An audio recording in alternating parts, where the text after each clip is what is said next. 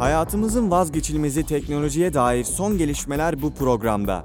Chipset başlıyor. başlıyor.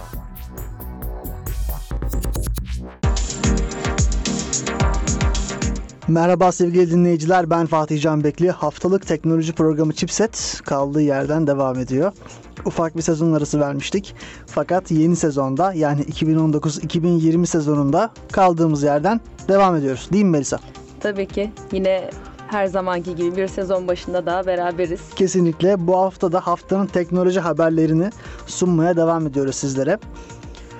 Ee, umarız bu sezonda da e, güzel şeyler olur. Fakat bunun dışında sezon başında bir yenilik yapmaya karar verdik. Haber kısmını ufaltıp hemen üzerinden konuşup geçip haber kısmını daha odaklı olarak bazı teknik konular üzerine konuşmaya karar verdik. En azından böyle kısa kısa da olsa bilgilendirmek istedik. Onlar Evet. hakkında biraz üzerine konuşmak istedik bu tarz konuların. Kesinlikle. İşte ne gibi olacak? Daha çok bilgisayar mühendislerine ki bizim zaten okuduğumuz bölüm bilgisayar mühendisliği. Bilgisayar mühendislerine hitap eden tarzda bazı konulara değinmek istiyoruz. Hani yazılımla ilgilenen, bu tarz alanlara ilgisi olan insanlara biraz daha hitap edecek. Kesinlikle daha olacak. teknik e, konuşmalar da yapacağız e, bu sezon boyunca. Bu sezon gene o, öncekinde olduğu gibi yaklaşık işte 20 küsur bölüm yapıyoruz değil mi sezon başına aşağı yukarı? Hemen hemen.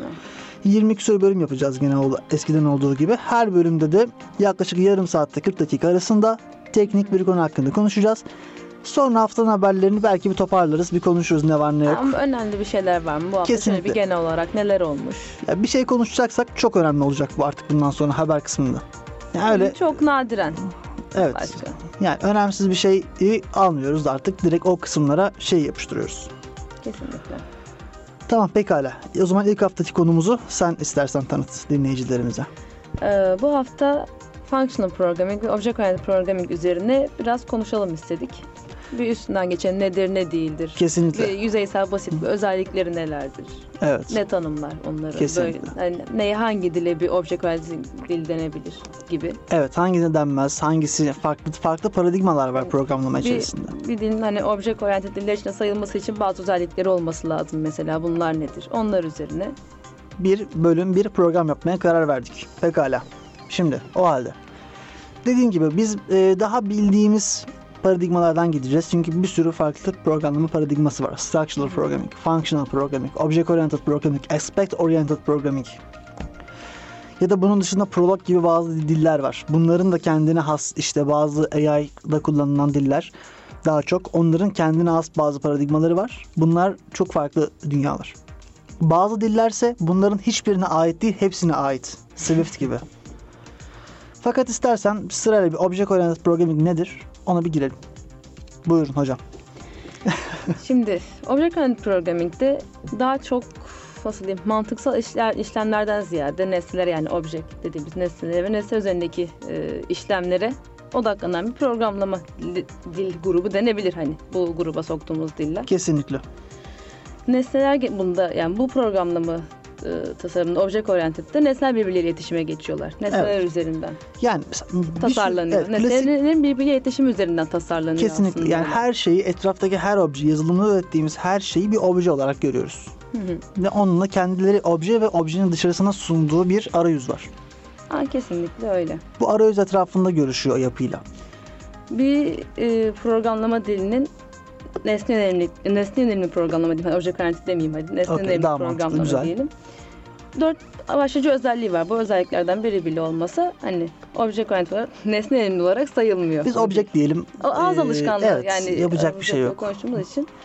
Bu özelliklerin üstünden yavaş yavaş gidelim. Hani önce bir söyleyeyim. Encapsulation, inheritance, poly... Gelmiyor musun? Geliyor geliyor Ha. gayet iyi. Inheritance, polymorphism ve abstraction. Bu Evet. dört özellikten biri bile olmasa hani bu dil bir Evet. object oriented dil olarak sayılmıyor. Tabii bunları tanımlayalım istersen. Encapsulation'ı ben tanımlayayım. Tamam. Encapsulation aslında veri gizleme olarak da ifade edebiliriz. Datanın bulunduğu objeden o verinin başka objelere gitmemesi durumu. Ya da giderken giderken bazı süreçlerden geçmesi durumu. Tabii direkt gider, yani dolaylı yollardan gidebiliyor ama direkt olarak bir iletişim kuramıyor. Evet. Bu da bizim o objenin içerisindeki değerlerin dışarıdan değiştirilememesi yani korunması anlamına geliyor. Kesinlikle Bu. bilgi korumak amaçlı bir olay zaten. Kesinlikle. Ben de inheritance'dan Tabii. devam edeyim.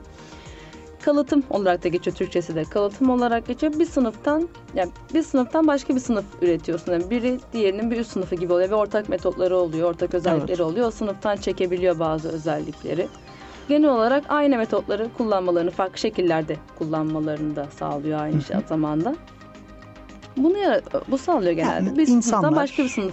Hani ortak özellikleri bir araya gruplamak adına evet kullanılabilir. Canlılar, insanlar, Melisa ve Fatih. Böyle bir hiyerarşi var. Mesela Melisa ve Fatih insandır. Tüm insanlar canlıdır. Evet, zaten farklı inheritance modelleri var. İşte single inheritance, multiple, multi-level, hierarchical tarzında Yani mesela bir dil eğer pure var. functional object oriented'sa eğer mesela C++'da multiple inheritance destekliyor. Yani bir Kesinlikle. class iki farklı class'tan inherit olabiliyor. Değilse pure object oriented'sa olamıyor. Mesela Java öyle. Tabii en son zaten hani sonunda hangi dillerine o dahil olduğunu bir şöyle kısaca üstünden Evet, geçer evet. söyleriz bu, Kesinlikle. buna hangileri Kesinlikle. dahil olduğuna Ben o zaman polimorfizm anlatayım. Tabii. Şimdi diyelim biz bir class'ı inherit ettik. Yani bir class'tan aşağı seviyede bir class yarattık. Mesela canlı dedik ya, insanı yarattık class olarak. İnsanda mesela insan dışında bir de maymun olsun. Tabii düzgün bir örnek değil. Hani e, evrimle Tamam, alakalı bir şey yok. anlatmaya çalışmıyorum. Bu yanlış anlaşılma olmasın. Ya, kimse ofende olmasın lütfen. İnsan maymun değil mi? İnsanla maymunun ortak özelliği olan bir klas var. Mesela yemek yemek değil mi?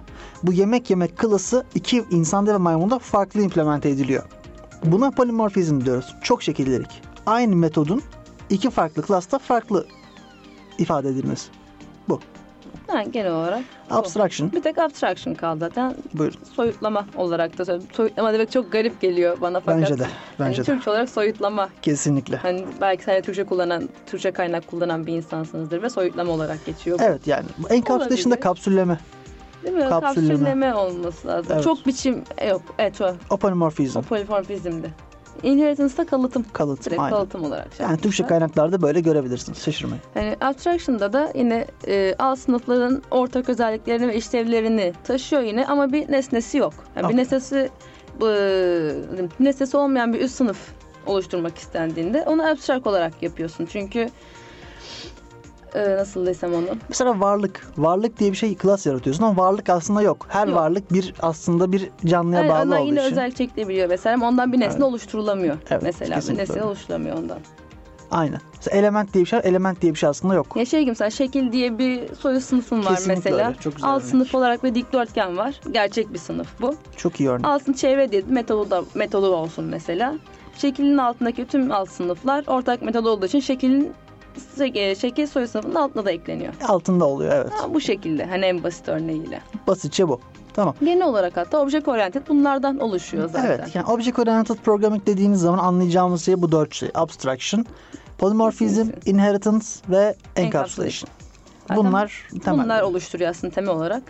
Hani zaten şart koşulanda bu dört özellik zaten bir dilin object Evet, oriented bunlar varsa için. zaten dediğimiz gibi bunu object oriented olarak kabul edebiliyoruz. Hani object oriented e, programlama dillerine dahil olup en sık kullanılanlar, kullanılanlardan Java, evet. C++, C++. C Sharp, Python. Python biraz. Biraz şey altına dahil ediyorlar. Evet. Object oriented'ın Çünkü altına. ya şöyle şimdi kabul bazı ediliyor. diller var. Ya gerçi Java da artık öyle. Yani artık yeni paradigma şu dil yaratırken hani mesela yeni dillerde de böyle.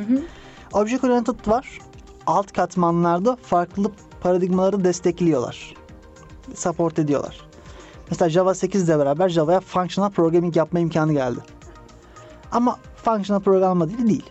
Öyle kabul edemeyiz. Ya genel olarak şöyle düşünmüşler. Yani bahsettiğimiz dört özelliği sağlıyor mu? Sağlıyor. Zaman bu bunların arasında katılabilir. Hep bu sayılabilir Kesinlikle. olarak bakıyorlar. Kesinlikle öyle Hani bakıyor. mantık olarak öyle baktıkları için mesela evet Python'da dahil etmişler mesela. Swift'te de class var ama değil. Yani. Değil.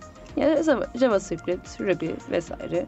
Bunlar da sayılabilir. hani en çok bilinen, Tabii en çok bunlar da kullanılanlar. öyle, öyle öyle kullanılabildiği için aslında sayılıyor. Yani Aynen mesela bugün öyle. Ruby'yi de kullanabilirsin o şekilde ama Kesinlikle. değil. Şimdi Object Oriented Programming'in önemine gelelim bence birazcık. Şimdi Object Oriented Programming aslında eski bir paradigma. Epeydir var. Programlama dilleri ilk çıktığı zamanlarda e, işte Fortran gibi diller var. Ondan evvel daha eski assembly dilleri var. Fakat ilk bizim bildiğimiz eskilere gidersek yani genel olarak insanların bildiği Fortran. Fortran'dan sonra structural programming, yapısal programlama giden C var. C ortaya çıkıyor. Sonra Object Oriented ortaya çıkıyor. objeler bazı düşünme. Şimdi bu object oriented niye önemli olduğu bence güzel bir soru. Çünkü niye önemli olduğu mühim. Object oriented şu yüzden önemli arkadaşlar. Bir developer object oriented programlama yaparak 3 şeyi azaltıyor. 2 şeyi azaltıyor. Code reusability'yi azaltıyor ve code review'u azaltıyor. Yani bir kodun okunması sırasında geçen süre daha kısalıyor. Aynı zamanda bir developer daha fazla kod yazabiliyor. Microsoft'un yaptığı testler var bununla alakalı 90'larda. Bir developer %30 daha fazla kod üretebiliyor. Object Oriented kod yazarken. Structural'dansa. Bu tabii ne işe yarıyor? Developer'ın e, productivity'sini arttırıyor. Verimliliğini arttırıyor. Biz artık e, dünyayı nesneler cinsinden gördüğümüz için nesneleri bir daha bir daha kullanabiliyoruz. Bir şey görüyoruz, bir sorunla karşılaşıyoruz. Bu sorunu başka yerde daha karşılaşacağız, bunu biliyoruz. Onu hemen objeyi çekiyoruz, nesneye çekiyoruz, klasa ayırıyoruz. Böylece o klasa başka bir yerden daha erişiyoruz. Bunun sonucunda da dediğin gibi o kodu bir daha kullandık. Bir daha yazmadık aslında. Kesinlikle. Bunun da dezavantajları var mı? Bence çok. Fakat şu anda sektördeki trend object oriented yönünde. Neredeyse bütün şirketler object oriented yazıyorlar. Yazmayan şirket yok gibi bir şey. Ya zaten şu an sektöre giderseniz göreceğiniz iş ilanlarında C Sharp Yani göreceksiniz. artıları o kadar güzel ki aslında eksilerini biraz görmezden gelinebiliyor. Geliniyor şöyle geliniyor. Yapılan projeye biraz bağlı. Yani Türkiye'deki yazılım sektöründeki projeler genelde object oriented için e, object oriented için doğru bir zemin oluşturan projeler. Mesela bir web projesi yapıyorsanız object oriented çok mantıklı. Sebebi şu zaten siz mesela bir validasyon kodunu, bir validation klasını 5 yerden çağıracaksınız. 50 yerden çağıracaksınız. Dolayısıyla bu bir sorun değil. Yani bunu yapmak aslında size zaman kazandırıyor. Ha, bunun dezavantajlarına geleceğiz functional programming anlatırken. Ama yani basitçe böyle düşünüyorum ben. Sen ne düşünüyorsun Melisa bu konuda?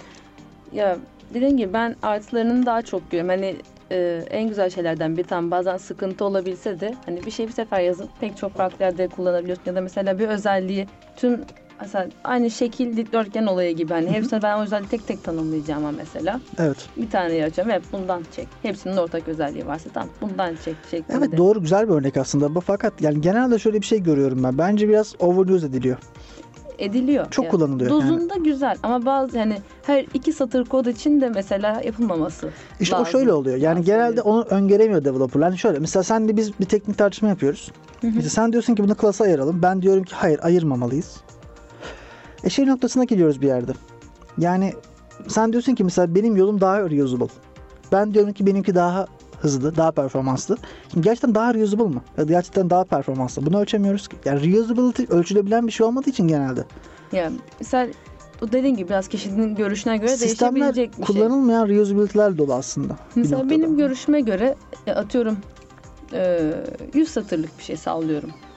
Ben bunu iki sefer kullanacaksam açıkçası ikisine ya copy paste yaparım açıkçası diğerine. Ben bunun için ayrı şey oluşturmam. Kendi adıma konuşayım. Ama o atıyorum 100 satırlık şeyi ben 7-8 farklı yerde kullanıyorsam tamam. Onun için ayrı bir şey Evet, evet. yaparım. Bir de şöyle oluyor. O 100 satır kodu sen oraya göre yazdın ya.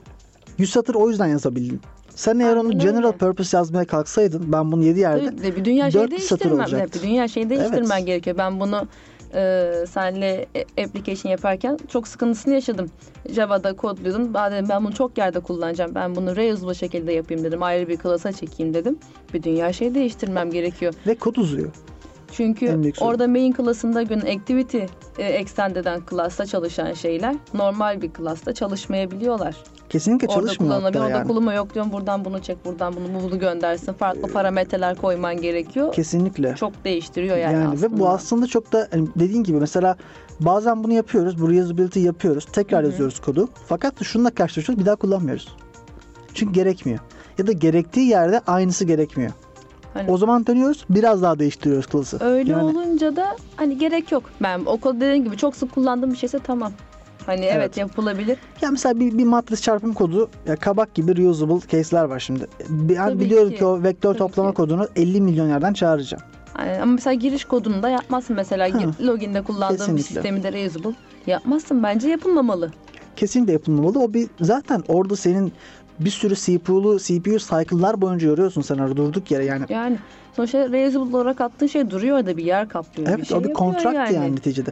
Input geldi. Input şu boyutlarda mı? Şu size'da mı? Şurada mı? Şuradan mı geldi? Böyle mi? Bunların her birini test ediyorsun. Ve bunlar aslında sisteme toptan baktığın zaman, overall olarak mimariye baktığın zaman yüzlerce satır katır kod belki kullanılmıyor bile. Çünkü sen onu zaten eğer bilseydin nerede kullanacağını 20 satırda yazıp çıkacaktın için içinden. Kesinlikle. E, bu hem kod miktarını arttırdı hem gerekmeyen bazı kontroller yapıyorsun kodda. Bu kontrol olmasa olacak. Hı hı. Mesela sen orada bir null check yapmışsın. Null check'i bir daha yapıyorsun. Çünkü bilmiyorsun ki yeni kullanacağın yerde null check var mı yok mu. Yapmak kesinlikle. zorundasın. Yani bu işte birazcık negatif durumlar. Öyle ya- yani overdose edilmesi aslında çok güzel. Yani Evet. düzgün kullanılsa çok güzel bir sistem. Çok kullanılıyor. Yani hani her sorun için object oriented doğru çözüm değil, değil, bence. her, her sorun için değil. Evet çoğu case'te güzel olabilir ama yani ya ben reusable yapabiliyorum madem her yerde yapayım da güzel Evet. bir bakış açısı değil, Değil. yani. Ya Değil. Mesela bir, bir web server yapıyor, bir web servis yapıyorsanız object oriented'ın çok faydasını görebiliriz. Ama mesela bir oyun geliştiriyorsanız orada da faydasını görürsünüz belki ama hani e, Ya belli başlı negatif şeylerde. yönleri var. Hani tam kullanacağın yerler mutlaka olur ama her şeyde kullanamazsın. Kesinlikle öyle. Yani ben böyle düşünüyorum. Biraz ama tabii bugün şöyle söyleyeyim. Bugün bir bilgisayar mühendisliği öğrencisi ya da bu sektörde olmak isteyen herhangi bir insanın öğrenmesi Ya, şart. En olan. az bir tane hani object oriented programming dilleri arasında dahil en az bir dili bence herkesin bilmesi gerekiyor bu alanda Kesinlikle. çalışıyorsa. Bir de ben şunu görüyorum. Bu ben, ben gene bu problematik bir durum bence. Ee, insanlar da Java öğrenmeye kalkıp Java öğreniyorlar. Bence yanlış. Ya object oriented öğren. Mant- bunu- önce mantığını bir Bunu kaldır. Java ile öğren. Ama sonra C++'a geçtiğin zaman da sıfırdan başlama yani ona. Çünkü sıfırdan başlıyor gibi hissediyor insanlar. Hani Hı hı. ya aynı par- paradigmadaki dil- diller arasında geçiş yaparken eğer bir arada bir tool kullanmıyorsanız o zaman arada zaten geçiş yapmak çok basit. Bir de ya o sende oluyor mu bilmiyorum ben de böyle ben bir amacım olmadan bir dili öğrenemiyorum. İşte ben otursam o dili öğrenirim ama atıyorum ben bir şey yapmak istiyorumdur. Evet. Ve o şey için atıyorum object oriented öğrenmem. Önce onu öğrenirim. Sonra bu- bunu yapmak için ne gerekiyor? Bana mesela Java mı öğrenmem lazım? Java mı uygun buna?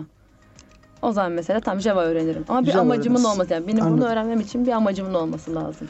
Bence mantıklı bir öğrenme motivasyonu. Ve diğer türlü olmuyor. Yani ya çünkü öğrendim ama ne yapacağım bununla diyorum ve evet içimden onu yapmak gelmiyor bir amacım yoksa eğer. E tabi zaten bu da başka bir konu zaten. Öğrenmek üzerine podcast da yapalım. Hani öğrenme Hani, motivasyonlarımız Ya üzerine. ben oturup Java öğreneceğim deyip olmuyor bende. Bir amacım yoksa niye? E zaten bir amacın yoksa doğru yani şimdi şöyle söyleyeyim. Ya zaten teknoloji tercih yaparken de böyle değil mi? Ya yok ben şunu gördüğüm için diyorum bunu özellikle. Ee, ya ben programlamaya giriş yapayım dedim. Bir Java öğreneceğim bakalım nasıl git. Ya Ben da böyle öğrenemem. Ya da öğrendim diye insan. Heh, Java öğrendim. Ben böyle öğrenemem onu kastediyorum. Ben ya de ben öğrenemem. Hayır, merak saldım bir tanesini öğreneyim diyorum ne olmaz mesela bende. Ya ben, Yani ben de şöyle olur mesela. Ben işte merak sardım. Bununla bir web API yapayım derim. Ha, bir şey yapmak için. E tabii tabii. Ya. Tabii bir şey Ya yapmak bir için şey yapmak için değil aslında. Yani o ben kendim uydurdum amacı. O bir şeye hitap etmiyor aslında. Ya işte olay yaratmış olman. Sonuçta bir şey Evet. yapacaksın bununla. Doğru, o yapacağın doğru. şeyi yapabilmek için öğreniyorsun. Doğru.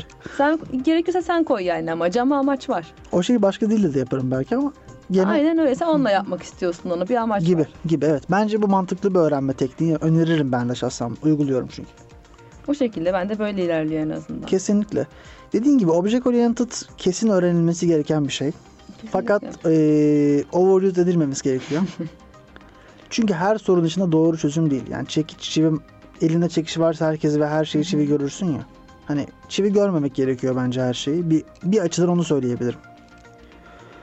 Ya bir önerim olur. Onun dışında object oriented dillere değinelim istersen birazcık özelliklerine. Değinebiliriz e, dizayn paternleri daha sonra. Evet. Üstünden şöyle yani çok girmeyiz belki bu Kesinlikle. patern ama üstünden şöyle bir ne olduklarından Önemli kısaca bahsedebiliriz hani önce. Şimdi 3 dakikamız kalmış araya kadar. İstersen dillerden bahsedelim. Ara bittikten sonra da design pattern'ına döneriz. Tamam. Tamam. Ya işte zaten saydık. Java var. Java pure object oriented bir dil. Yani tertemiz bir dil. Ee, pure pak E, pure object oriented'imiz içinde pointer'lar olmayan. olmuyor. Garbage collector diye bir şey var. Sizin şeyinizi e, memory'deki ya siz şimdi bir obje yaratıyorsunuz ya. Obje yarattığınız zaman şimdi eğer siz bunu C ile yapıyorsanız siz objenin memory'de durduğu yeri zaten seçiyorsunuz. Biliyorsunuz ona giden pointer'ı. Fakat Java'dayken böyle değil. Java'da garbage collector diye bir şey var. Sizin kullanmadığınız klasların pointerlarını siliyor. Onları memory'den temizliyor ve kayboluyorlar. Memory'yi böylece temizliyor. Kullanılmayan kısımlarını. Bunun aslında en büyük avantajı şu. Burada memory leak yapmıyorsunuz. Şimdi aslında bu dillerin bir de güzelliği biraz belirse bu. Şimdi mesela sen C'de kod yazarken eğer performanslı kod yazmayı bilmiyorsan Tabii. çok sorun yaşarsın. Çünkü sen memory leak ediyorsun. Memory leak nedir bu arada? Memory gölleri. Yani sen veri yani sen memory'yi elindeki hafızayı doğru kullanmazsan orada boşlukta boşluklar oluşuyor. Kullanılmayan Aynen boşluklar ama kullanılıyor gibi duruyorlar. Bunlar da hafızayı şişirmene sebebiyet veriyor. Sen diyelim ki 1 GB RAM ile yapabileceğin öyle bir şey olmaz da hani bir bir hareketi 250 KB RAM ile yapabileceğin bir hareketi yapamıyorsun. 512 yapıyorsun. Çünkü doğru kullanmadın memoriyi. Memori optimizasyonu doğru yapılmış bir kod her zaman daha iyi çalışır. Bu da bir nettir yani. o her dolayısıyla- dilde var ama yani. Ama işte mesela Java'dayken bununla uğraşmıyorsun. Java'dayken garbage collector senin için halletti. Ne kadar iyi hallediyor tartışırım bunu. Yani ona ne kadar az iş bırakırsan aslında. Hallettiğini iddia ediyor. Hallet- iddiaları yani hallediyorsa eğer okey. Ama halletmiyor. umarım hallediyordur. Halletmiyor. Yani senin elle yaptığın memori optimizasyonu O kadar C, C++ olmuyor. da her zaman daha verimli Tabii çalışıyor. o kadar yapamaz o kadar. Eğer iyi yani. biliyorsan eğer sen nasıl yapacağın memory leak muhabbetini engelleyeceğini e, sorun yok. Kendin devam edebilirsin yani C ile C++'da. O avantajları var object oriented dillerin genel manada. İşte böyle. Yani object oriented dillerin değil. Java'dan Java ile karşılaştırıyorum şu an Tabii, C++. tabii.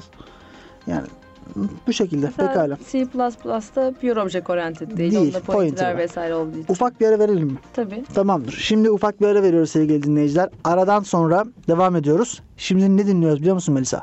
Pixies, Andro Queen.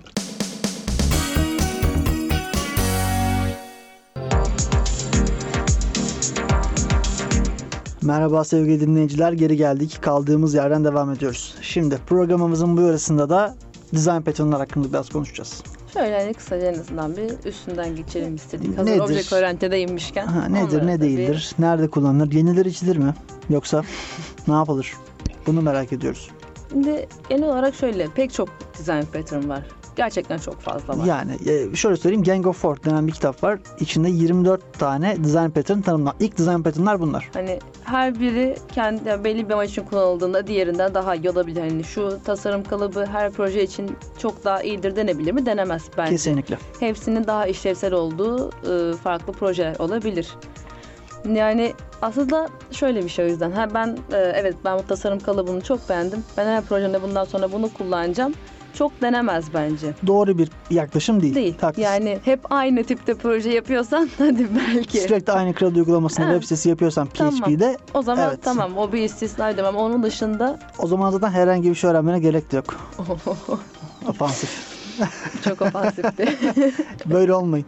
Ahmet olsun. Bu- Bunlar Ahmet Ahmet gibi olmayın. Ahmetlerin suçu ne şimdi? Ahmet peki? gibi olmayın. Burada yani. Evet. Buyurun. Ee, şimdi belli başlı çok sık diğerlerine göre çok daha sık kullanılan kalıplar var.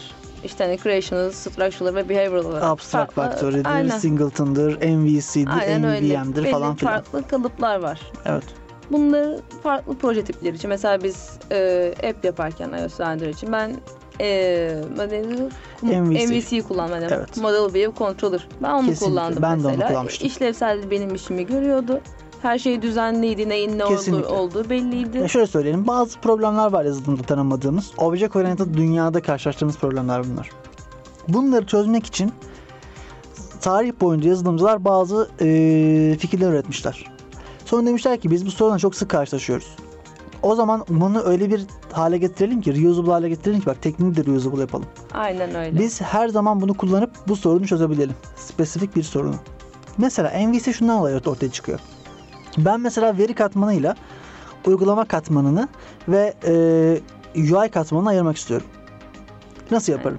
Demişler ve demişler ki MVC diye bir şey olsun. Biz model, view controller, controller, Aynen. kontrol kodları. Model, veri katmanı, e, view, view, model, view, Aynen, View'da en basit UI. örneğiyle mesela Moodle'da o bahsettiğimiz klasa atıyorum bir insan klası. insanın bu özellikleri var. Evet. Ben bir şey yaratacağım zaman "Ay, bu insan klasından yaratacağım. tabanına çekmecidir. gibi. Aynen şeyler. o tarzlar o tarz şeyler Moodle klasında Vice mesela. View'da direkt kişinin ekranda göreceği UI'ın arka tarafının olduğu kodlar. Model, e, Evet. view kısmında adı da belli olacak şekilde view. Controller'da da aradaki işlemler. Mesela view'da kullandığınız bir işlemi aslında controller'dan çekiyorsunuz. Değiştirilmesi falan filan. gibi. Hani ne oluyor? Bu bir şeyi değiştireceğiniz zaman da çok daha rahat oluyor. Tüm kodu değiştirmek zorunda kalmıyorsunuz. Atıyorum verdiğiniz parametreyi değiştiriyorsunuz Neyin nerede olduğu belli. atıyorum 100 satırlık kodla uğraşacağınıza bir satırdaki bir şeyi değiştiriyorsunuz. Kesinlikle öyle. Gibi. Ya tabii mesela bunun gibi MVVM var, işte MVP var. Farklı bir sürü pattern var. Bakıp öğrenirsiniz zaten bunları okumanız lazım. Bu konuya meraklıysanız. Yani e, sırf o saydığımız üç başlığın altında bile her birinde dörder farklı şekil var. Dörder farklı tasarım Tabii tabii kalıbı var. onların da yaklaşımları var. MVC tek Tabii MVC ki. değil yani, yani şimdi o, o dağılıyor. bahsettiğimiz kalıplar, o kalıpların alt başlıkları var. O kalıpları farklı kullanan modeller Yani mesela var. şimdi MVC diyoruz ama MVC'de mesela model ve controller arasındaki ayrım da değişiyor. Bazı projelerde mesela veri katmanı controller'a da kayıyor. Çünkü öyle gerekiyor. O logic onu gerektiriyor. Mesela o bahsettiğin Gang of Four sistematiğinde mesela Evet. hani creational kalıplar altında mesela factory method, singleton, abstract factory, builder olarak farklı dört tane daha Observer vesaire var. Tabii. Kesinlikle. Bu şekilde devam ediyor. Bunların açılıp bakılabilir. Evet. Yalnız bir şey bu konuda uyarmak istiyorum. Design pattern'lar tehlikelidir arkadaşlar. Tehlikeli olmalarının temel sebebi var. Siz mesela bir proje yapıyorsunuz değil mi? Ve çok da meraklı bir developer olduğunuzu varsayıyorum. Siz gidersiniz bu developer olarak projede. Dersiniz ki ya ben bunu okudum dün akşam. Hadi bunu uygulayalım. ne oldu? Siz orada projenin içerisine gereksiz karmaşık bir çözüm koydunuz. Dolayısıyla design pattern uyguluyorsanız eğer bunun sorununuzla tam uyuştuğundan emin olmanız gerekiyor. Öğrenmek için design pattern uygulamayın. Öğrenmek için kendiniz kod yazın. Ama yaptığınız projeye eğer design pattern koyuyorsanız, kullanıyorsanız ve emin değilseniz bunun doğru pattern olduğundan çok çok büyük ihtimalle neredeyse case'lerin 99'unda şu böyledir o. Sistemi karmaşıklaştırırsınız. Çünkü Evet. design pattern'lar çok spesifik problemleri çözmek için var aslında. Çok bariz bir sorunu çözmek için design pattern kullanıyoruz. Ya tabii canım dediğimiz, biz dediğimiz gibi hani en başında dedik. Hepsinin kendi ayrı daha iyi olduğu bir alan var. Kesinlikle. Ve de dezavantajları da var. Bunları göz Kesinlikle. önüne almak Hani gerekiyor. Ee, bir uygulama yapmaya giriştiğinizde önce uygulamanın arka tarafı nasıl olacak belirleyin. Siz neler yapacaksınız? Projenin şekli ne? Nasıl bir şey Evet. yapıyorsunuz? Ona Nasıl göre sonra var? tasarım kalıplarını bir araştırın. Her biri ne için kullanılıyor? Başlık başlık bakın arayın. Size en çok hangisi uyuyor? Forumları gezin, açıklamaları Evet. gezin. Bu konuda en rahatı bence şudur. Tüm tasarım kalıplarından birer kere yazmaktır. Kesinlikle. Birer örnek yazmaktır. Tamam En öğrenirsin. güzel örnekle anlaşılıyor. Ben bu tasarım kalıbını merak ettim. Bir örnek o zaman pekiştirilebilir. Bir örnek zaten genelde yetiyor. Kesinlikle. En azından nasıl kullanıldığını, ne işlevselliği olduğunu. Bu arada şunu da söyleyeyim. Bak şimdi 24 tane tas- tasarım kalıbı var dedik Gang of Four'da sadece. Hepsini uygulayabiliyor olmana gerek yok. Ne işe yaradığını bilsen yeter. Tabii. Zaten kesinlikle. açar bakarsın nasıl yapıldığını. Ya Singleton. Singleton nerede işime yarayacak? Bunu bil yeter. Singleton Aynen nasıl öyle. yapıldığını o an bilmene gerek yok bence Mesela zaten. Singleton bana çok garip geliyor. Benim pek alışık olduğum bir kalıp Benim de ben de kullanmıyorum yani. Ben, ben de kullanmıyorum. Onun da mı pozitif yanları var? Var. Bana negatifleri daha fazla geliyor. Hani tüm kodu alt alta tek şeyde yazmak böyle. Bilmiyorum bana biraz ters geliyor. Evet çok doğru bir yaklaşım belki de değil bazen. Mesela ben de şey çok kullanmıyorum. Mesela MVVM ben hiç oturup oturtamadım MVVM kafamda. Ben de de Hiç çok istediğim oturmadı. gibi bir performans alamıyorum orada. Yaptım bir şeyler orada denedim. Hı hı. Ya UI'yi uzaktan update etmek güzel bir şey ama hani Ama yani, yani işte. olmasa olur. Başka yöntemleri de var. Ya bunu yapmanın başka yolları var. Kesinlikle, Kesinlikle. Ha şu da olabilir. Kendi design pattern'ınızı da yapabilirsiniz bu arada. Sizin bir sorununuz Tabii vardır. ki. Sorununuzu çözmüşsünüzdür bir şekilde. Dersiniz ki evet bu sorun design pattern arasında yoktu. Ben yaptım. Yani bu şekilde.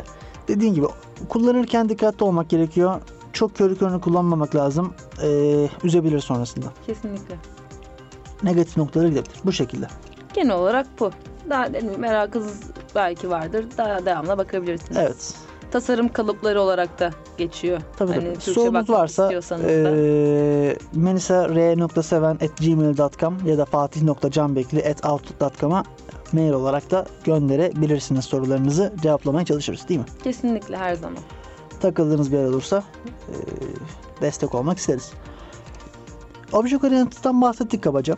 Aynen. Var mı Hemen başka bir şey? hatlarını şimdi Object Oriented genel hatlarıyla E, tamamen canım. konuşmaya Ya, kalksak evet evet. Ya, Object. Oriented'ın mesela avantajları, dezavantajlarını falan girersek o çok gider yani. Temel üstünü görü bahsettik. Ama Kabaca dillerden- hatlarıyla bu. Evet Ama. bu. Hiç bilmiyorsanız buradan epey şey öğrenmişsinizdir şu ana kadar Kesinlikle. dinlediyseniz. Hani ileride oyunlarla ilgili işe girmeyi düşünüyorsanız ki bizim alanda bununla uğraşmak isteyen çok insan var. Her türlü obje ile tanışacaksınız zaten. evet. Ama Her işte orada benim en büyük şeyim orada geliyor. Benim en büyük e, nasıl denir? E, Object Oriented'e karşı olduğum kısım aslında oyun sektörü içinde. Sebebini anlatayım mı yoksa sonra mı anlatırız? Kısaca geçelim üstüne. Kısaca bir konu değil. Tamam geçelim üstüne. Tamam şöyle söyleyeyim o zaman şimdi. Şimdi sizin e, şimdi donanımda çalışıyoruz değil mi biz? Donanımda biz çalışırken e, biz her zaman memoriyi bir havada uçuşan şeyler gibi görüyoruz. Ben bir obje yarattım. Obje memoride havada uçuyor şu anda. Yazılımda çalışırken. Biz öyle düşünüyoruz. Ben donanım dedin de o yüzden. Ha, Şey, don, donanım üzerinde. Ha, donanım Biz öyle hayal ediyoruz. Diyoruz ki uçuyor burada. Burada işte burada bir in- integer var, burada float var, Hı hı. burada bir struct var falan diye düşünüyor. Aslında öyle değil. donanım lineer bir şey. Sıfırdan başlıyor adresler. Offset dönüyor buna. Sürekli tık tık tık aşağı doğru gidiyor. Kaç gigabayt RAM'iniz varsa o kadar boşluk var aslında RAM üzerinde. Tabii. Böyle düşünebilirsiniz. Object Oriented Programming'de genel olarak siz şunu yapamıyorsunuz. Ben belli şeyleri memorideki belli yerlere koymak istiyorum. Belli yerlere. Bunun sebebi de şu. Bunu niye isterim, isteyeyim ki diye sorabilirsiniz. Şimdi CPU dediğimiz şey işlemci bir şey yaparken RAM'e gidiyor. Bizim yani şöyle söyleyeyim mesela ki RAM'e giderken CPU'nun harcadığı şey aşağı yukarı 300 cycle'dır. Cycle dediğimiz şey şu. Fetch, decode, execute. Yani bir komutun işlenmesine biz bir cycle deriz kodda. Bir işlemcinin RAM'e gidip oradan bir şey alıp gelmesi sürecine biz 300 cycle falan harcıyoruz. Bu 300 cycle öyle bir rakam ki CPU'da yaptığımız en komplike operasyonlar bile bu kadar sürmüyor. Çok uzun bir süre. Ve bunu güncelleyemiyoruz. Bunu düzeltemiyoruz. Dolayısıyla bu konuda yeni paradigma var. Data Oriented Programming diye. DOP. Bu şu anlama geliyor. Diyor ki ben işlemciye gittiğim zaman ben işlemciye gittiğim zaman tek seferde bir değil birden fazla veri getireyim. Bunlar da birbiriyle bağlantılı veriler olsun. Böylece tekrar gitmek zorunda kalmayayım. Yani cache miss yapmayayım. Şimdi CPU içerisinde cache'ler var. Cache şu anlama geliyor. Cache'lerin boyutları var. Boyutu fazlalıkça hız artıyor. Mesela 5 kilobaytlık bir cache'in hızı 10 kilobaytlıktan fazla. CPU üzerine bir sürü cache var. Bunları L1, L1, L2, L3 diye gidiyor. Mesela L1'dan bir veri almak 5 cycle. L2'dan almak 30 cycle. L3'den almak 60 cycle. Fark ettiysen hepsi işlemciye gitmekten çok daha ucuz işlemler. Dolayısıyla insanlar şunu öğretmişler. Demişler ki biz işlemci RAM'e gittiğimiz zaman işlemci olarak bir değil 5 tane veri alalım. Çünkü onları zaten birazdan kullanacağız. Böylece daha az miktarda gidip gelelim işlemci RAM'e. Hızlandıralım süreci. Object Oriented'de böyle bir şey yapamıyorsun. Çünkü objelerin CPU'daki konumlarını zaten kendisi veriyor Pointer genelde. C++ kullanmıyorsan. C++ kullanıyorsan bile bunu yapmak çok zor. Yani C++ kullandığın halde bile senin paradigmayı değiştirmen gerekiyor kafada. Tabii canım. Object Oriented bir değil C++ Hani ama yine içinde elverişli olan o dil. evet. Yine. Java ile yapamazsın E, tabii aslında. Java pure olduğu için. Yapamazsın. Yani burada şimdi performans burada artık. Bir şeyin buna işte e, RAM optimizasyonu deniyor. Cache optimizasyonu. Cache optimizasyonu doğru yapılmış bir kod, yapılmamış koddan 100 kat hızlı çalışıyor. 100 kat. Tabii. Çünkü sen cache miss yapmıyorsun. Cache miss yapmadan için de RAM'e gidiş gelişin daha az miktarda. Daha az gidip geldiğin için daha az cycle harcıyorsun orada. Yani bu konuda e, daha fazla kaynak isteyenler için Mike Acton diye bir adamın 2014 CPP Con konuşması var. O konuşmayı dinleyebilirsiniz. Orada Mike Acton benden daha iyi bir şekilde anlatıyor tabii ki de. E, niye böyle olması gerektiğini. Tabii mesela şu an Joy diye bir dil var. Bu dil sırf buna odaklanmış durumda. Data Oriented Programming. Yani tabii bu C, C, C++'da yapılabilecek bir şey. Yapılıyor yani. Hatta tabii oyun sektöründe anlaşılan bir şey ilk defa. Çünkü oyun sektöründe çok fazla keşmis yapılıyor. Tabii çok da. Çünkü siz her frame'i render ediyorsunuz. Render dediğimiz şey aslında çok karmaşık bir işlem arka tarafta. Ve render edeceğiniz şey için sürekli gidip geliyorsunuz memoriye. Tekse tek sahne için dahi. Az giderseniz daha performans olursunuz. Bunun için de işte e, Unity Engine biliyorsunuz. Unity e, şirketi mesela Mike Acton işe aldı. Çok Ve mantıklı bir karar. C++ DOTS adında Data Oriented Technology Stack adında bir şey çıkardılar. Bu DOTS'ı kullanırsanız C Sharp'ta yazdığınız kod da aslında e, data yani cache optimize oluyor. Data oriented gibi yazabiliyorsunuz C Sharp'ı da. Ya Buna çok elverişli. Güzel bir sistem aslında. Bunu getiren de C Sharp 7 ile beraber geldi bu özellik. C Sharp 7'nin Job Event sistemi var. Bu Job Event sistemi bunu meşru kıldı. Yani bunu yapılabilmesini sağladı. Java'da olmayan bir şey. Böyle.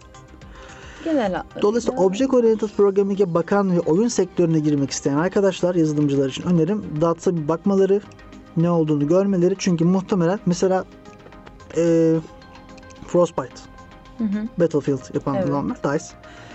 DICE'ın mesela tüm altyapısı böyle, Data Oriented. Hep sırf bununla uğraşmışlar yani. Ve şu anda Battlefield'lar nasıl çalışıyor? Çok iyi. Neden acaba? Çünkü bununla kafa yoruyorlar. Buna kafa yormayan şirketler de var. yani Bunlar da optimizasyon bazından result oyunları ortaya çıkartıyorlar. maalesef. Bu da bir gerçek. bir oyundaki en önemli şeylerden biri Kesinlikle optimize değilse Hani zaten Sen almıyorsun mükemmel bile. bir oyun yap ama oyun optimize edilmemişse ve sorun yaşarsa sürekli Zayıfsın yani. Zayıfsın yani. Zayıfsın. Mesela Unity, Evet. Assassin's Creed. evet Assassin's Creed mesela dediğin çok güzel bir örnek. Optimizasyonla uğraşılmamış bir oyun yani. direkt. Optimizasyonu geç ya biz bunları copy paste yapalım, çoğaltalım, buraya Ha. koyalım. Ya çalışır çalışır çalışmazsa Aynen da öyle. çalışmaz işte. Ya koyalım Citizen'ları gitsin. denemediniz mi ya? Hiç mi? demediniz mi yani? Şey Jonathan bunları buraya koyunca bak bunlar patladı çıkarsak mı? Hayır yani 100 tane insan koyamıyorsa oraya koyma. Koyma kimse burası çok boş demeyecek. Koyma yani. Yani, sanki bütün Assassin's Creed serisi insan sayısıyla beraber bu noktaya geldi de bu, kadar NPC koyamıyorsan koyma. kesinlikle koymamalısın. Gerçekten ben çok merak ediyorum. Gerçekten demiyorlar mı yani stüdyo içerisinde? Ya bak ben eee geçen sana da attım galiba. Steam'de bir oyuna bakacaktım. Review'larına bakıyordum oyunun. İşte değerlendirme işte görüntü şeyi, bug'ları. Bug kategorisinde altında işaret koydu. Hani iyiden kötüye sıralamasında kötünün bir en kötünün bir altındaki şey Assassin's Creed Unity'ydi. Baktım. Ondan sonraki de Bug Spray'di. Yani Ubisoft'tan tel- Ubisoft şimdi var ya e, şikayet edecek bizi ama Allah hiç ya hiç Game Tester'a da mı oynatmamışlar anlıyor musun? Böyle Game Tester'da mı tutmadınız? değil mi ya? Demedim. Ben de mesela tam Nvidia'larda mesela o kadar bug yapıyordu. Yine daha Nvidia ekran kartlarında. Bende AMD vardı o zaman. Bir tane evi bir çatısında belli bir noktada istediğin konumda ol, istediğin pozisyon bug'a giriyor. Duruyor oyun. Komple duruyor. Bilgisayarı da kapatıyor. Komple Düşünsene donuyor. böyle yazdırıyor testerları. İşte aynen öyle. Jonathan burada 50, 52 tane tester raporu aldık. Hepsinde diyorlar ki burada bug var. Çözsek mi? Hayır. Ne Çözmeyelim. sesin gelmiyor. Tünele giriyorum o diyor. sırada Jonathan'ın sesi gelmiyor. Evet. yani Ya işte- tatsız. Ya tabii şu şu var. Biz böyle hariçten gözler okuyor konumda. Ya konumdayız ama Ya, muhtemelen bak arka tarafta neler şey yaşandı var. kim bilir. Her oyunda bug olur. Ben demiyorum ki neden bu oyunda bug var. Her oyunda olur. Bunun önüne geçemezsin. Evde oyun ne kadar büyüdüyse bug olma ihtimali o kadar artar. Hani belli bir noktaya kadar test edebilirsin. Kimse mükemmel değil. Mutlaka bug olur. Ama bu kadarı da olmamalı. Anthem konusunda ne diyorsun? Anthem. BioWare'in yeni oyunu. BioWare'in yeni oyunu. Hmm, Ve resmen BioWare'i şu an batmaya götürecek oyun biliyor musun? Hiç bakmadım duymadım bilmiyorum. Destiny'yi biliyor musun? Onu duydum. Destiny diye bir oyun var. Çok benzer bir oyun Destiny Anthem'le. Adamlar oyunu duyurdular. Çok güzel bir teaser trailer. Her şey harika. Oyun bir çıktı. Rezalet. Rezalet. Hiç de hiç oynanmamış yani. Keşke sadece fragmanı izleseydik. Evet. ya Fragman'da oyun iptal etseydi. Diyecektim ki ya çok çıksaydı iyi oyun olacaktı. Olarak Değil mi? Keşke kalacak. öyle kalsaydı. Ama adamlar çıkarmayı En tercih azından iyi ettiler. bir anısı kalırdı. Korkunç korkunç. Yani işte Object Oriented Programming ve Data Oriented Programming bu yüzden önemli. Yani oyununuz böyle iki tane üniversite öğrencisi tarafından vahşice eleştirilmesin diye söylüyorum. Unity gibi olmasın. Çok brutal eleştirdik çünkü. Neyse. Tatsız ama ya. Yani- Yani dediğim gibi çatıda donmamalısın yani çatının. Ve denedim. Hani o çatıya mesela farklı konumdan gittim. Hep Gene, o evin çatısı. gene. Bak sadece o evin çatısında o nokta. Ya orada artık bir bug var işte. ne oluyorsa o noktada artık. falan var. Ne? Neyse. Geçiyorum. GM giriş noktası. Okay. Geçiyorum. Geçelim. Bugün konuşmak istediğimiz bir başka programlama paradigması var. Functional Programming. Şimdi efekt, roll. efekt Drum. koyalım. efekt koyalım burada. Şimdi Functional Programming nedir? Buradan başlıyorum. Tabii. Şimdi Object Oriented Programming'de her şeyi objeler cinsinden düşündüğümüzü söylemiştik ya. Hı hı. Functional Programming'de bundan tamamen ayrı bir mantıkla kod yazıyoruz. Burada her şeyi fonksiyon cinsinden görüyoruz. Yani bizim kodumuz birbirini tetikleyen fonksiyonlardan ibaret Hı hı. gibi düşünebiliriz. Functional dillerde, pure functional diller daha doğrusu. Mesela, obje, işte mesela değişken diye bir şey yok. Variable diye bir şey yok. Variable diye bir fonksiyon. Mesela biz işte 5 döndüren bir fonksiyon yazıyoruz. O fonksiyon return'ü 5. Hı hı. Böyle. Böyle gidiyor. Şimdi buradaki olay ne? Şimdi functional programming niye önemli? Şimdi bu e, Richard Stallman'ı biliyor musun? Richard, Richard Stallman. Bu FreeSoft, bu Emacs'i falan yazan adam. Hı. CD compiler'ını yazan adam galiba. Bu adam open e, işte Linux'u falan şey yapan adam. Bu adam işte open source dünyasının e, ne bileyim kralı gibi bir şey. Bu adamın bir konuşması var anlatıyor. Diyor ki ben diyor bir probleme başlarken çözmeye önce en zor parçasına bakarım. Onu alırım, çözerim, kenara koyarım. Sonra daha kolay parçasını alırım. Çözerim, kenara koyarım. Bunu nasıl yapabiliyor? Bu kullandığı dil buna müsaade ediyor çünkü. Functional dillerde siz fonksiyonları birbirinden istediğiniz noktada ayırabiliyorsunuz. Mesela sen, sen ne, ne yapmak istiyorsun? Mesela bir adres defteri yapmak istiyorsun değil mi? Adres defterinin bir search kısmı var değil mi? Doğru muyum? Doğru. adres defterine search edeceğim. Ben geliyorum, search'ü yapıyorum, kenara koyuyorum. Zaten search'ün function'ının çıktısını kullanacağım için search'ü aldım kenara koydum.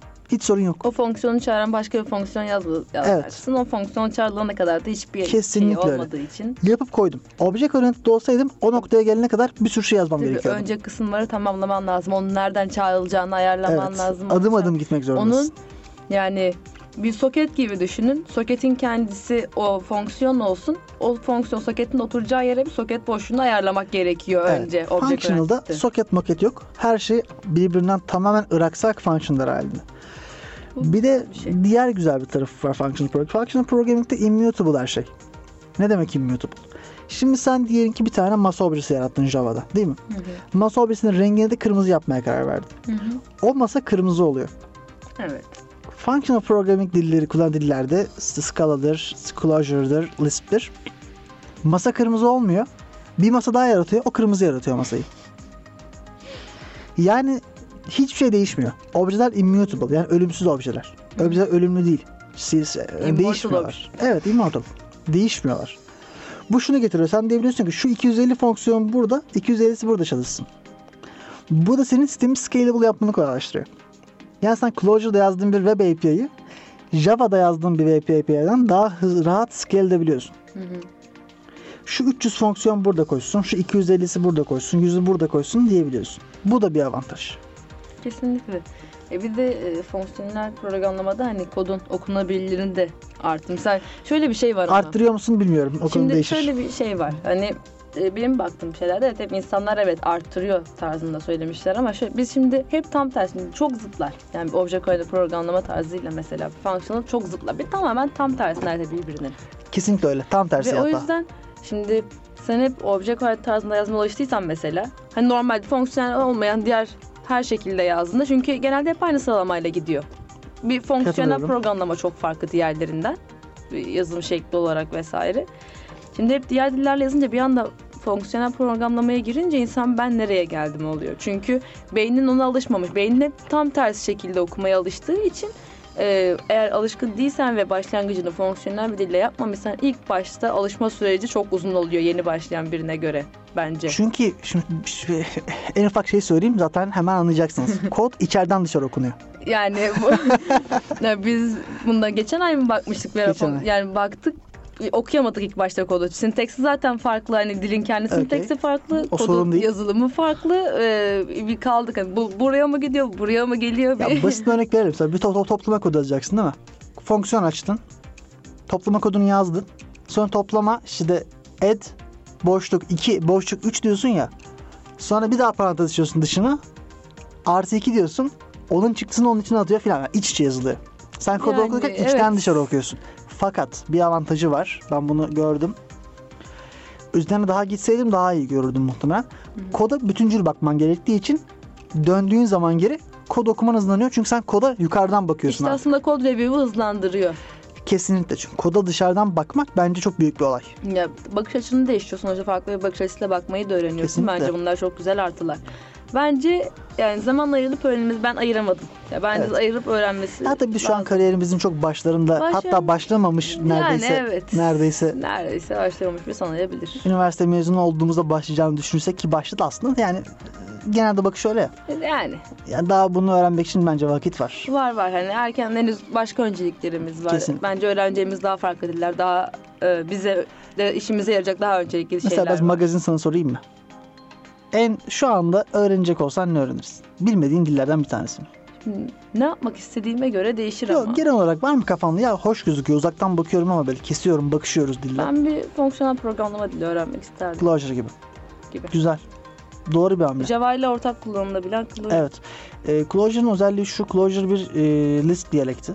Lisp bir, yani Lisp aslında ilk fonksiyonel değil Lisp. Lisp yani başlangıcı Lisp. Clojure'da Lisp'in daha cool versiyonu. Evet. Havalı Lisp.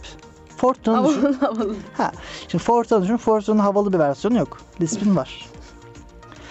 Clojure'ın en büyük özelliği Java ile beraber çalışabiliyor. Yani sen Java kodunun içerisinde fonksiyon açıp hadi bunu da Lisp yazayım diye Lisp diyorum. Clojure Ya, yazabiliyorsun. o yüzden evet Clojure tercih ederim. Çünkü Java ile de bir aşinalığım var. Evet Hani doğrudan aynısı. Bildiğim bir dille beraber daha rahat alışırım. Daha güzelini söyleyeyim mi? Bir Java fonksiyonunu Clojure'dan çağırabiliyorsun. Tersi de geçerli. Mis gibi. Bir Clojure'da yazdığın bir metodu Java'da çağırabilirsin. Öğrenecek olsam bir hani çok rahatım. Başka hiçbir işim yok ve bir şey öğrenmeye vaktim var. Bir şeyler denemek adına Clojure. neler yapabilirim diye bakıp senin dediğin gibi ben bunu Clojure'la yapayım deyip bir şey yapardım evet. Evet, öğrenmek Clojure adına. o açıdan güzel.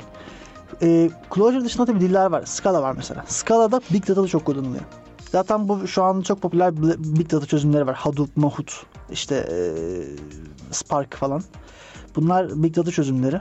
Bunların en yaygın kullanılan dili Scala. Bu arada Scala developerların maaşları çok yüksek. 120 bin dolardan falan başlıyor. Çok çok yüksek maaşlar. Yani hiç fena değil. Bilen yok çünkü. Bu arada ufak bilgi Şey radyo çıkışı skala. Ee, ufak bir bilgi vereyim. Clojure en çok maaş alan developerların çalıştığı dil. Bunu da verelim. Ee, bu da Stack Overflow'un 2019 survey anketinden gelen data.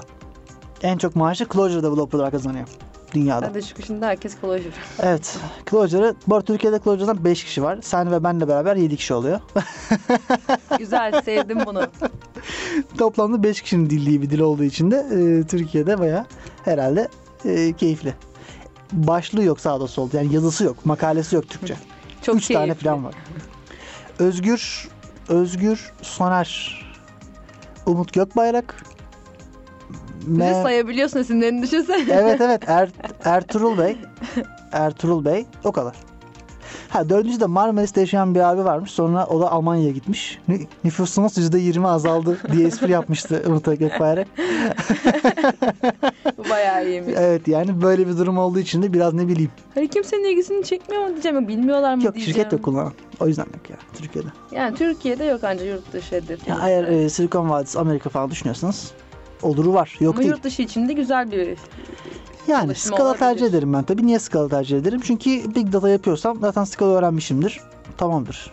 Ha bu arada Clojure'da da Hadoop işte MapReduce cevapları falan yazabilirsiniz. Sorun yok yani. Hadoop kullanabilirsiniz. Onda bir sorun yok. Zaten Hadoop Java ile yazıldığı için doğrudan hani yakın akraba. Bu arada Yani. Scala'da e, ufak bir bilgi daha verelim. Scala da Java ile beraber kullanılabilen bir dil. Adamlar JVM'i kullanıyor. JVM biliyorsun Java Virtual Environment. Onu kullanan tüm diller Java ile beraber full Java her compatible. yerde. Java. Java cidden her yerde ya. Java bitiyor ölüyor diye Ya insanlar konuşuyorlar. Çok gülüyorum. Java'nın e, sloganını hala çok severim. Sana bahsetmiştim. Run yani, everywhere. yani write once, run everywhere. Bence çok güzel bir slogan. Bir Çok sefer doğru. yaz her yerde kullan ya. Adamların Fakat sloganı bu. işte en büyük zarar da şu. JVM en büyük zararı. Ya Run Everywhere de ufacık devre kartında yazamıyorum ki zaten JVM'i kuramadım içine daha. Hani yani JVM'in kendi çok kostlu bir şey. Çok maliyetli bir e, yapı. Maalesef. Bir runtime. O yüzden hani Run Everywhere değil. Yani Ha, şöyle. neredeyse everywhere. İşletim sistemi bazında evet yani Mac'te de, OS X'te de, Linux'ta da, Arch Linux'ta da çalıştırırsın. Windows'ta da. Fakat mesela Logism'i biliyorsun. Kullandığım bir yazılım Java ile yazıldığı için OS X'te de, Mac'te de, Windows'ta da cayır cayır çalışıyor. Hiç sorun yok yani. Öyle. Onun en büyük avantajı şey işte yani bütün her tüm işletim sistemi e, komünikasyonunu abstrakt hale getirdiği için JVM üzerine attığı için JVM'i kurduğun müddetçe çalışıyorsun. Scala da aynı. The Clojure da aynı yerden gidiyor. Bence güzel. Güzel bunlar. Bir de bu JVM için de çok fazla dil var. Groovy var, Scala var. Yani sen böyle her soruna farklı çözüm bulabiliyorsun. Tabii tabii. O da güzel bir sana altyapı sağlıyor. Nitekim Java güzel bir dil. Java'yı sevin. Java'yı bağrınıza basın. Java ben Java olun. developer değilim. Java yazmıyorum. Java ile ben Ama severim. bir ara zaman geçirdim Android'de çalışırken. Keyifli bir dil Java. Ben Ama ben, ben hani benim keyif dediğim kısım ben hani buzdağının görünen kısmı bile değildi hani benim üstünde çalıştığım kısmı Java'yı kullandığım canım. kısmı. Be- Benim de öyle yani. De, yani Java çok derin. Ben Java'yı Java object oriented öğrenmek için kullandım. Öğrendim sonra C++'a geçtim. Çok kendisiyle e, yakın ilişkiye giremedik. Java'nın Java çok derin kendi başına. Çok derin ya. Zaten çok 8 bir versiyon. dünya kütüphane bir 11 dünya versiyon. şey hani tamamen Java öğrendim diyemezsin. Yani. Ya ben onu da görüyorum. Mesela sağda solda başlıklar görüyorum. E, işte abi C++ kaç günde öğreniriz falan diye. 21 günde. Ha. Çok iyiydi. Espriyi açıklar mısın? Şimdi e, bu 21 günde C++ dersleri vesaire tadında şeyler yapıyorlar bazen. Bunlara kanmayın arkadaşlar. 21 günde C++ varsa bize bana da söyleyin. Öğrenmişsiniz 21 günde C++'ı. Öğrenmenin tek yolu var 21 günde. Bununla ilgili bir e, karikatür vardı. İşte 21 günde C++ kursa kaydoluyor. Sonra hep ikinci yılda mı bırakıyordu bilmem kaç Hayır, bininci günden sonra. 600 küsür gün C++ çalışıyor. Sonra, Sonra- 2000 gün kadar Fiziğe, kimya, biyolojiye giriyor. zaman makinesi yapıyor. İşte geri gidiyor. Tekrar geri gidiyor o zaman. Kendini öldürüp yerine geçiyor ve 21 günde öğrenmiş oluyor Evet, aslında. 21 günde böyle öğrenebilirsiniz tabii ki. Bence Tabii ki çok espri, mantıklı. latifesi bu ama gerçekten de öğrenemezsiniz. 21 günde. Yani dilleri öğrenmek, object oriented öğrenmek de sonsuz bir süreç. E, tabii ki mesela Gider yani. Java'nın ben tamam Android kısmı mesela çok derinlemesine. İşte çok uzun yıllar çalışırım. Evet ben Java e, Java kullanarak Android'de çok güzel bir yere gelmişimdir ama bu ben Java'yı biliyorum demek değildir. Ben Java'nın Android ile birlikte kullanan kısmına bir tık hakimim demektir. Evet. Yani mesela sen Çünkü- gitsen graphical user interface yapsan başka. Çünkü Web yazsan Java bundan başka. oluşmuyor ki. Java Evet. Android çalışan kısmında yüzde kaçı yani Java diye oluşturuyor o kısım. Ee, katılıyorum ya. Yani Bir de şey geyi var ya işte Google Java'yı öldürecek Android'i bitirerek. Yani duvanla mı doğduk ve duvanla yaşayalım Yani bir muhabbet var ya. Tam olarak o yani. Bankaların web siteleri bile Java. Evet ya çok Yani- büyük yerler Java kullanıyor. Ya Android'e bağlı tam Android güzel ama Tabii. Android'e bağlı değil yüzde dokuz. yüz IoT yani. cihazlarının çok ciddi bir kısmı hala Android Java'da kaşıyor yani. Çünkü JVM var. Adam koyuyor giremi, koyuyor Run işlemciyi. everywhere. evet, run everywhere. Doğru söylüyorsun. Bir noktada harbiden de öyle yani. Bilmiyorum. Sloganlarını yaşıyorlar ve yaşatıyorlar. evet. Ha, ben C++ tercih ediyorum. Sebepleri başka. Ha şu var şimdi ben de bir web API yazsam. Dur dur. Şimdi ben de web API yazacak olsam bugün herhalde C++ yazmayacağım. Bunu da söyleyelim. Yani. Yani, Gerek yok evet. çünkü. Böyle bir efora lüzum yok. Git Java ile yaz işte. Mis gibi. Java'yı niye öğrenirsin derseniz Java Enterprise tool'larda çok iş yapıyor. Eğer enterprise bir iş yapacaksanız Ne, Java genel olarak güzel. bir bankaya falan gireceksiniz. Java öğrenirseniz, Spring Framework öğrenirseniz sırtınız yere gelmez. Ben söyleyeyim. Kesinlikle. Pekala. Ha, artık şey için bence pek güzeldi işte hani masa üstüne Java ile Evet uygulama ya. yapayım tadında değil de. .NET dünyaları biraz orayı çok şey yaptı. Çok ekarte Hani etti. bilmiyorum ben geçen yıl denedim bunu mecburiyetten. Zayıf, zayıf. Tatsız yapması da tatsız. Yapar mısın? Evet tabii ki Yapılır yaparsın. yani. ama yani yapması da çok keyifli değil açıkçası. Bizim için değil, katılıyorum. Değil. Yani ben kendi ama denedim ve çok memnun kalmadım. Katılıyorum. Yani biraz o dünyaları değişti. Farklı Evet. JavaScript falan artık o dünyalarda çok çok popüler. Elektron vesaire. Neyse. Sevgili dinleyiciler programımızın sonuna geldik. Bu programda kah functional programming, kah object oriented programming hakkında ileri, Kah- ileri geri konuştuk. Ya oyunların bug'ları hakkında. O hay- bunlar hakkında ileri geri konuştuk. Bunlara laf attık. Ee, Bugün de bunlara da cevap hakkı doğdu tabii. Vermek isteyen dostlarımız için de. Tabii ki zaten mail Mail adreslerimizi de adreslerimizi- söyledik. Bir ara verdik. Bir, bir ara. 20 dakika falan oldu. Pekala o zaman. Ufaktan kapatalım. Haftaya konumuzla döneceğiz. Yepyeni bir konu O konuşacağız da haftaya haftaya da. sürpriz olsun. Sürpriz. Pekala sevgili dinleyiciler. Chipset sona erdi. Kendinize iyi bakın. Hayatımızın vazgeçilmezi teknolojiye dair son gelişmeler bu programdaydı. Chipset sona erdi. Sona erdi.